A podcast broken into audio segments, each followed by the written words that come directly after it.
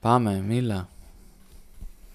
Μίλα, γράφει. Καλησπέρα σας, σας καλωσορίζω σε ένα podcast που η αλήθεια είναι ότι όσο και αν έψαξα δεν βρήκα να υπάρχει κάτι παρόμοιο σε podcast εννοώ. Οπότε δεν θα σας εισάγω με την κλασική... Εισαγάγω. Ε; Δεν θα σας εισαγάγω. Ναι. Δεν θα σας εισαγάγω με την κλασική ατάκα Καλώς ήρθατε σε άλλο ένα podcast Ναι, αλλά τώρα μιλήσατε, μην μιλάτε τι να κάνω, αυτό πες Έπρεπε λάθος. να περιμένετε να σας προσφωνήσω, να κάνω την εισαγωγή Συγγνώμη, μου δεν το γνώριζα. Δεν έχετε ξανακούσει podcast που στην αρχή μιλάει Ναι, αυτός έχω που θα κάνει... ξανακούσει, απλά είναι τόσο πρωτότυπο το podcast τώρα εδώ που δεν ξέρω Οκ, τους κανόνες. ε, Οκ, εντάξει Μπορούμε να πάμε από την αρχή Άντε, ξεκίνα. Πάμε λίγο. Να ξαναρχίσω εγώ; Ναι, εγώ τσιμουδιά. Καλώς ορίσατε λοιπόν σε άλλο ένα podcast. Είμαι ο Μάριος Μητράκης και αυτή είναι μια σειρά επεισοδίων Είπες κατά την άλλο οποία ένα θα podcast. συζητάμε πολλά επιστημονικά Είπες. θέματα. Ω, τώρα είπα άλλο ένα podcast. Ε, ναι, ε. αυτό σου κάνω νόημα ότι δεν με πρόσεξες. Κύριε Γλάφκο, όμως εσείς μη μιλάτε, πάλι μιλήσατε. Α, νόμιζα ότι μπορεί Όχι, να μην νομίζετε. να... Οκ, έλα. Μίλα, Τέλος έλα, δεν πάντων, στο πειράζει. πρώτο επεισόδιο έχουμε καλεσμένο, έχω καλεσμένο τον αξιότιμο κύριο Γεώργιο Γλάφκο, ομότιμο καθηγητή του Πανεπιστημίου ε, Θεσσαλίας Ναι. και Στερεάς Ελλάδας. Όχι, δεν έχει. Ναι. Συγκεκριμένα καθηγητή και ερευνητή στο τμήμα περιβαντο... περιβαλ... περιβαντο... Περιβαλλοντολογίας. περιβαλλοντολογίας Περιβαλλοντολογίας. του τμήματος ε, στη Σχολή Φυσικών Επιστημών. Ο κύριος Γλάφκος, εκτός από αυτά που ανέφερα, είναι επίτιμος διδάκτορ στο Πανεπιστήμιο της Ρώμης και συγκεκριμένα στο τμήμα Βιολογίας και Ανθρωπολογίας. Και για χρόνια είχε επιτελέσει διευθυντής του Οργανισμού Βιοιατρικής και Βιομετρικής Έρευνας του Τι θα πεις. της, ε, στην Ελλάδα. Κύριε Γλάφκο, καλώς ορίσατε. Ε, Ναι, πείτε κάτι. Μπορώ να μιλήσω τώρα; Ναι, βεβαίως κύριε Γλάφκο, σας καλωσορίζω σε αυτό το podcast. Ωραία, καλησπέρα σας κύριε Μητράκη. Α, Είναι- ναι, ξέχασα να πω. Εγώ είμαι ο Μάριος Μητράκης και θα είμαι Ε, αυτός Το είπατε που... αυτό, το αναφέρατε και Τι; πριν. Το όνομά σας το ξαναείπατε. Όχι, δεν νομίζω, δεν θυμάμαι. Αλλά πείτε μας κύριε Γλάφκο, τι θέματα θα συζητήσουμε για Ωραία, σήμερα; Καλησπέρα σας καταρχήν. Σήμερα θα με ενδιέφερε να μιλήσουμε για τη ρίζα του τυχαίου. Τη ρίζα του τυχαίου. Wow, πολύ ενδιαφέρον Είναι ακούγεται. αυτό έχεις γραμμένο, το ξέρεις.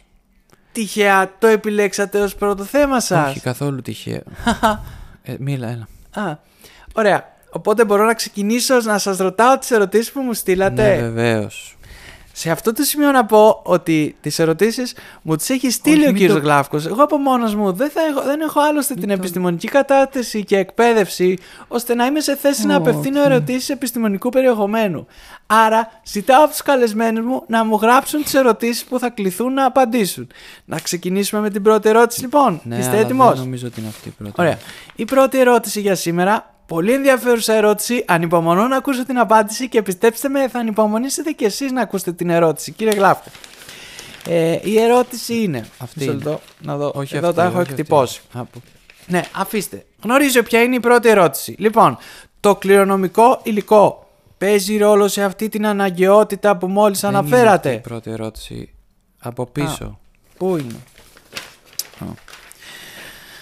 Σωστά, με μπερδέψατε έτσι όπως μου τις είχατε στείλει σε δύο ξεχωριστά mail. Ωραία, ξεκινάμε. Κύριε Γλάφκο, τι είναι για σας η τύχη; Ωραία. Όλα ξεκινούν εξαιτίας της τύχης, λοιπόν. Αλλά τι θα ήταν η τύχη αν δεν υπήρχε κάποιος να την παρατηρήσει και να την αποθανατήσει ώστε να την εγκλωβίσει μέσα σε μια θεωρία η οποία θα είναι ικανή να ερμηνεύσει ένα τυχαίο γεγονός. Άπαξ και συμβεί αυτό, η σύμπτωση μπορεί να επαληθεύει τη θεωρία και η θεωρία μπορεί να ερμηνεύει τη σύμπτωση. Οπότε, η ερμηνεία πάντα θα περιέχει λίγη τύχη μέσα της, αλλά και η τύχη πάντα θα μπορεί να περιέχει λίγη ερμηνεία μέσα της. Μάλιστα. Κάθε εξήγηση πρέπει να είναι πάντα πρόθυμη να καλωσορίσει κάθε τυχαίο γεγονός και να διακρίνει αν αυτό υπακούει ή επαναστατεί. Αν υπακούει, σημαίνει ότι επαληθεύει την εξήγηση, οπότε η θεωρία μπορεί να συνεχίσει να συντηρείται. Αν επαναστατεί όμως, την απειλεί. Και κάθε θεωρία, κάθε εξήγηση που σέβεται τον εαυτό της, οφείλει να θέλει να απειλείται. Οι θεωρίες που μπορούν να αγκαλιάσουν και να φροντίσουν τα τυχαία γεγονότα που συμβαίνουν διάσπαρτα εδώ και εκεί, είναι οι πιο καλά θεμελιωμένες θεωρίες. Οι πρώτοι φιλόσοφοι και ταυτόχρονα επιστήμονες ήταν οι αρχαίοι Έλληνες, με περισσότερο συστηματικό από όλους τον Αριστοτέλη, τον οποίο ο Φεγεράμπερν, Ποιος, ο Φεγεράμπερν ναι, Ο Φεγεράμπερν λοιπόν θεωρεί τον Αριστοτέλη θεμελιωτή της φυσικής, της βιολογίας, της ψυχολογίας και άλλων επιστημών. Ωραία. Αυτή είναι η τύχη λοιπόν για εσάς. Τέλεια. Επόμενη ερώτηση. Μα δεν είχα τελειώσει καν την... Ναι, αλλά άμα είναι κάθε ερώτηση, κύριε Γλάφκο, να διαρκεί τόσο πολύ, δεν θα τελειώσουμε ποτέ. Μα δεν πρόλαβα καν να... Μα έχετε στείλει δυόμιση σελίδες ερωτήσεις. Πότε θα προλάβουμε να τις απαντήσουμε όλες αυτές; Δεν αργούσα να τελειώσω. Αν είναι κάθε επεισόδιο να διαρκεί μια ώρα, σας λέω, δεν θα μας ακούσει. Δεν θα μας ακούει κανείς. Εδώ προσπαθούμε να χτίσουμε μια ωραία επαφή με το επιστημονικό κοινό και να περάσουμε καλά. Για κάνα τέταρτο, για κάνα 20 λεπτό το πολύ. Δεν μπορώ να απαντάω μόνο ελεκτικά σε τέτοιου είδους ερωτήσεις. Ωραία, αν είναι έτσι, μην μου στέλνατε τόσες πολλές ερωτήσεις. Τι θα γίνει με όλες αυτές, πώς θα απαντηθούν Το τώρα σπάσουμε αυτές. σε δύο κομμάτια το. Όχι κύριε Γλάφκο, δεν γίνεται αυτό. Στο άλλο επεισόδιο θα έχω κάποιον άλλο επιστήμονα, από άλλον τομέα. Ίσως έχω από το πεδίο της αστρονομίας, της φυσικής, της παιδαγωγικής, της αστρολογίας, της κοινωνιολογίας. Δεν γίνεται να εξαντλήσουμε όλα τα επεισόδια για την τύχη σας, κύριε Γλάφκο. OK. OK. Προτείνω λοιπόν, αφού καταλάβατε πώς πάει τώρα το πράγμα, να πείτε κάποια πράγματα για την τύχη, αφού θέλετε να τα πείτε ντε και σώνει, και να το κλείσουμε εκεί το θέμα. Και αν κάποιος θελήσει να ρωτήσει κάτι παραπάνω, θα μου στείλει στο Instagram, στο Μάριος Μητράκης, και θα σας μεταφέρω τις ερωτήσεις. Συμφωνείτε; OK. OK, λοιπόν, σας ακούμε. Πείτε μας, αφήνω τα χαρτιά, πείτε μας για την τύχη. Εν συντομία όμως παρακαλώ. Λοιπόν, κύριε Μητράκη, τη δεκαετία του 1970, δύο μεγάλοι επιστήμονες εποχής, μάλιστα ο ένας πήρε βραβείο Νόμπελ. Βραβείο Νόμπελ. Βραβείο Νόμπελ. ναι. Wow! Το βραβείο Νόμπελ, να φανταστώ, είναι όπως σαν κάποιος σήμερα να έπαιρνε ε, βραβείο Όσκαρ ή κάτι τέτοιο. Όχι, το- και τώρα υπάρχουν βραβεία Νόμπελ και έχουν πάρει και μέχρι και Έλληνες έχουν πάρει. Έλληνες, Ναι. σοβαρά; Ναι, ναι. Α, ναι, αυτός ο... ε, που είχε κάνει το, το κοινόδοντα. Όχι, Παναγία μου, δεν Ναι, καταλάβατε. η αλήθεια είναι ότι σας χάσαμε λίγο. Τι είχε γίνει λοιπόν το 1970. Λοιπόν, δύο μεγάλοι επιστήμονες είχαν γράψει δύο βιβλία. Ο ένας ήταν ο Ζακ Μονό, βιοχημικός νομπελίστας και ο άλλος ο Πιέρ Πολ Γκρασέ, Γάλλος ζωολόγος. Δύο βιβλία που και οι δύο το έπιαναν από την ίδια άκρη, είχαν τις ίδιες επιστημονικές γνώσεις και βασίστηκαν στις ίδιες θεωρίες για να πούν όμως κάτι αντιδιαμετρικά αντίθετο ένας από τον άλλον. Ο Γκρασέ θεωρεί ότι μας εξουσιάζει ο ντετερμινισμός, οι απόλυτα καθορισμένες πράξεις Ναι. οι αλληλουχίες γεγονότων τα οποία πολλές φορές δεν μπορούμε καν να αντιληφθούμε και γι' αυτό τα ονομάζουμε τύχη. Θεωρεί ότι οτιδήποτε δεν μπορούμε να ελέγξουμε, να παρατηρήσουμε, να προβλέψουμε, να καταλάβουμε, το ονομάζουμε τύχη. Αλλά η τύχη για τον Γκρασέ είναι επινόηση της άγνοιας και δείγμα νοητικής αδυναμίας. Το να θεοποιούμε την τύχη, να καταφεύγουμε σε αυτή για να εξηγήσουμε όσα φαινόμενα έχουν πολύπλοκο δετερμινισμό, είναι το ίδιο σαν να διακηρύσσουμε το ανίσχυρο της ανάλυσης. Σαν να καταθέτουμε τα όπλα μπροστά στη δυσκολία, οκ. Ωραία μέχρι εδώ. Ωραία. Εμένα ρωτάτε; Ναι. Ναι, δεν ξέρω, συνεχίστε, μην διακόπτετε. Ωραία. Ο Ζακ Μονό καταλήγει στο ακριβώς αντίθετο, ότι ο άνθρωπος τουλάχιστον γνωρίζει πως είναι μόνος μέσα στην αναίσθητη απεραντοσύνη του σύμπαντος, από το οποίο δημιουργήθηκε από καθαρή τύχη και μόνο. Το πεπρωμένο του δεν είναι γραμμένο πουθενά, ούτε και το καθήκον του, και γράφει χαρακτηριστικά. Το βασίλειο επάνω ή το σκοτάδι κάτω είναι η δική του επιλογή. Ο ένας υπέρμαχος του δετερμινισμού, ο άλλος υπέρμαχος της τύχης. Wow, καταρχήν, μου κάνει εντύπωση που όλα αυτά τα θυμάστε απ' έξω. Να πω σε αυτό το σημείο ότι ο κύριος Γλάφκος όλα όσα λέει δεν τα βλέπει γραμμένα, σε αντίθεση με εσμένα που έχω γραμμένες ερωτήσεις.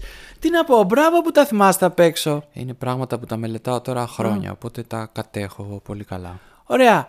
Άρα, πού καταλήγουμε, ότι η τύχη είναι ο Θεός που μας εξουσιάζει; Καταλήγουμε, ναι, στο ότι η τύχη καθορίζει πολλά πράγματα, η αλήθεια είναι αυτή, πολλά από όσα γνωρίζουμε, ειδικά για τη βιολογία και την εξέλιξη της ζωής, τα μάθαμε από τύχη. Διότι κατά τύχη βρήκαμε κάποια πολυθώματα ζώων, δεινοσαύρων, ανθρώπων. Αν τύχαινε να μην τα βρούμε, ίσως να μην ήμασταν σε θέση να γνωρίζαμε όσα γνωρίζουμε και σήμερα. Άρα, ο άνθρωπος είναι έρμεο της τύχης; Όχι βέβαια. Ο άνθρωπος είναι το μόνο όν πάνω στη γη που δεν είναι καθόλου έρμεο της τύχης, δεν είναι καθόλου έρμεο της μοίρας του. Και θα πω αυτό που είχε πει ο Μονό, με τον οποίο επιτρέψτε μου να πω στους ακροατές σας ότι συμφωνώ περισσότερο, ο άνθρωπος έχει την ηθική και έχει και τη γνώση και έχει δείξει ότι έχει τις δυνατότητες να οικοδομήσει μια ηθική της γνώσης. Μια ηθική που διακόπτει τις παλαιότερες φιλοσοφικές, μυθικές και θρησκευτικές οντολογίες οι οποίες ισχυρίζονται ότι παρέχουν τόσο ηθικές αξίες όσο και ένα πρότυπο για το τι είναι αλήθεια. Για τον Μονό, ο καταλογισμός και εκτίμηση της αλήθειας ξεχωριστά από κάθε αξιακή κρίση είναι αυτό που θα απελευθερώσει τα ανθρώπινα όντα ώστε να δρουν αυθεντικά, απαιτώντας να επιλέξουν εκείνες τις ηθικές αξίες που υποκινούν τις πράξεις τους. Ο άνθρωπος έχει αυτή τη δύναμη. Έχει τη δύναμη να νικήσει την τύχη. Ωραία.